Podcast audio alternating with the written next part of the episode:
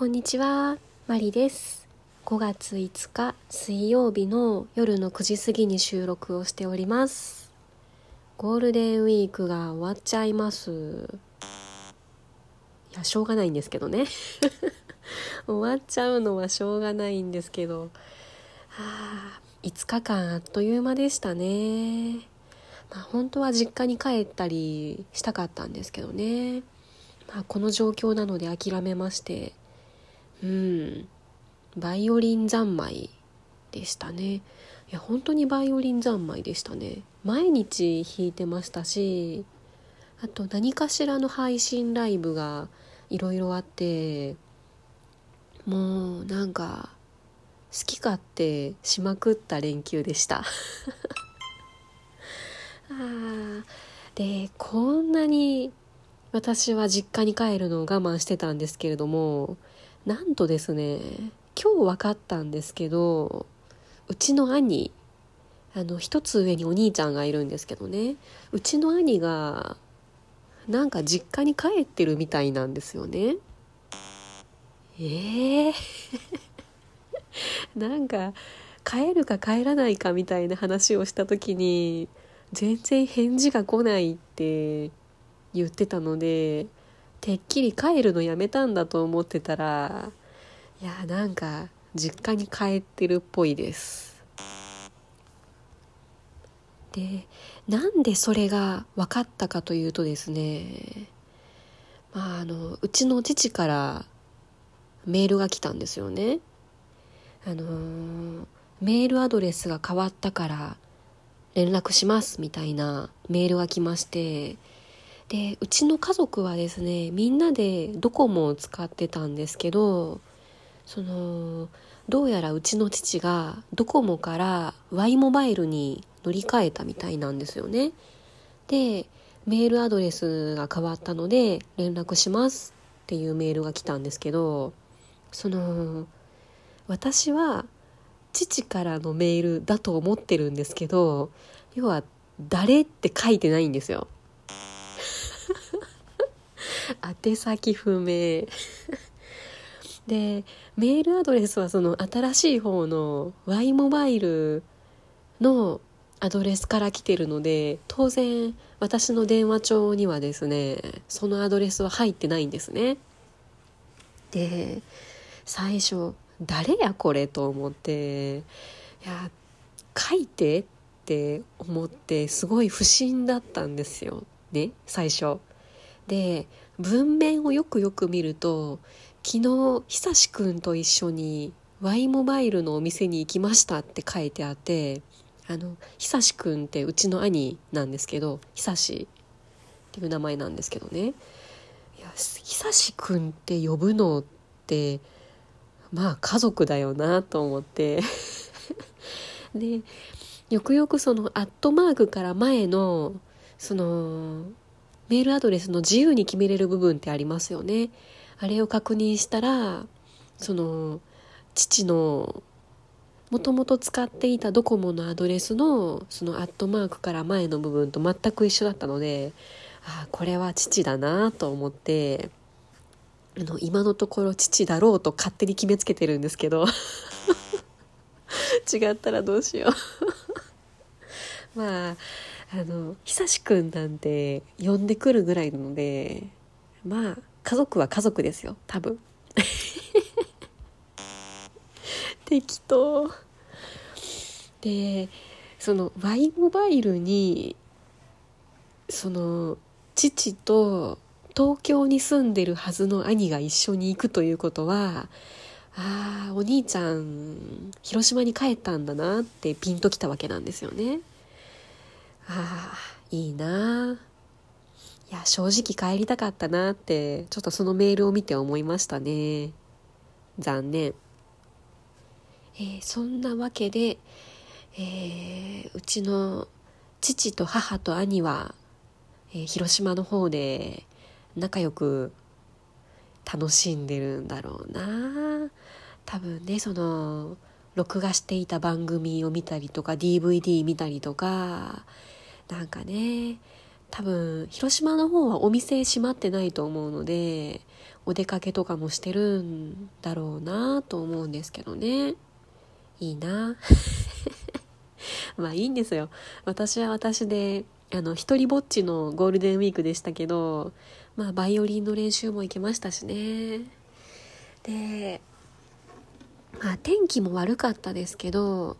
バイオリンケースを2本担いでいて、えー、弾き比べとかもしてみたりして、うん、私は私でね充実したゴールデンウィークでしたね。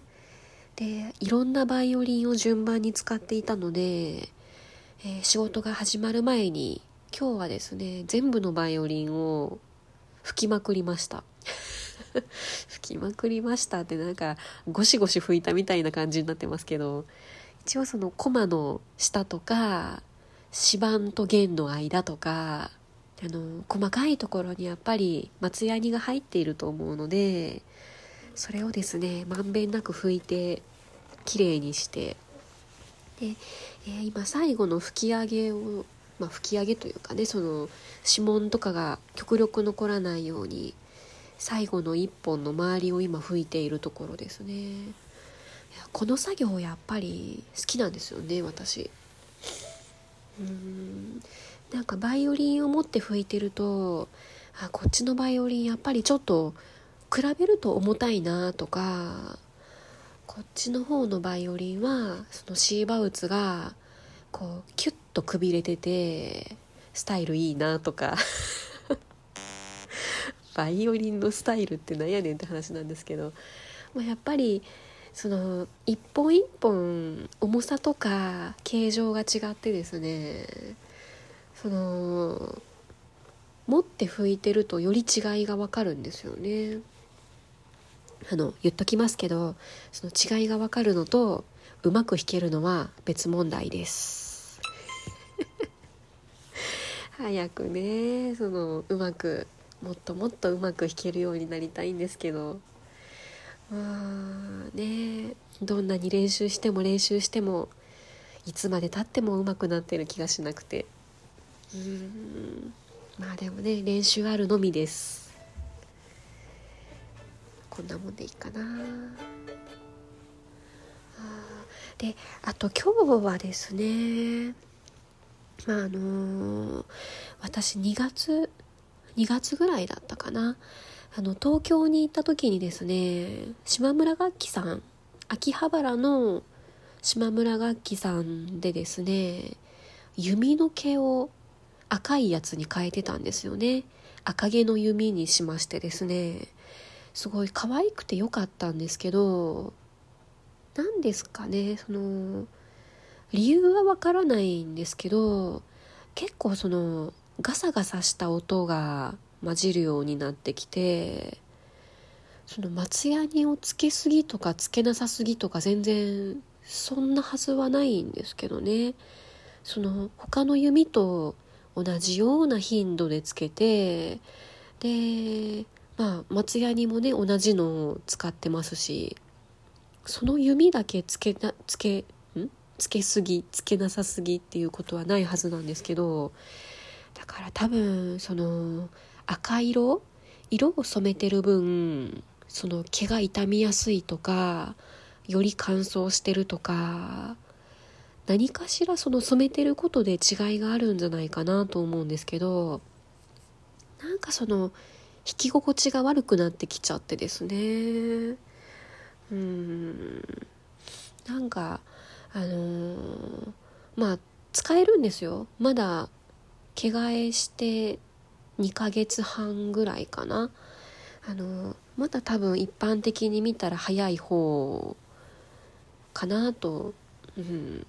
不具合はないんですけどね。やっぱりそのガサガサした音とそのどうも引っかかる感じが気になってですね。であの着替えすることにしました。あの普通の白の毛に戻すことにしましてですね。うん今日はその弓を着替えしてもらうために、えー、黒沢バイオリンさんに寄って預けて帰ってきました。で作業が明日できるらしいので明日、えー、仕事がうまく早く終われば仕事帰りに黒沢さんによって弓を受け取って帰ってこようかなと思っています。うん。あのカラーの弓の毛に変えようと思っている方はまあ参考にしてもらえたらいいのかなと思いますけど。あともしかしたら色の濃さにもよるのかもしれないですね。その薄い色だったらもう少しマシだったのかもしれないんですけど私のその弓の毛は結構濃いワインレッドみたいな赤色だったのでその染料を多く使ってるとか何かしら違いがあったのかもしれないです。で、えー、もう一つですねその黒沢さんによってたんですけどねあの松ヤニが新しく入りましたっていうのであのおすすめしていただきましてですね松ヤニを買ってきました 松屋に何個買うねんってツッコミが聞こえてきそうなんですけどいやそうなんですよ松屋にもね全然困ってないんですよ 全然困ってないんですけどその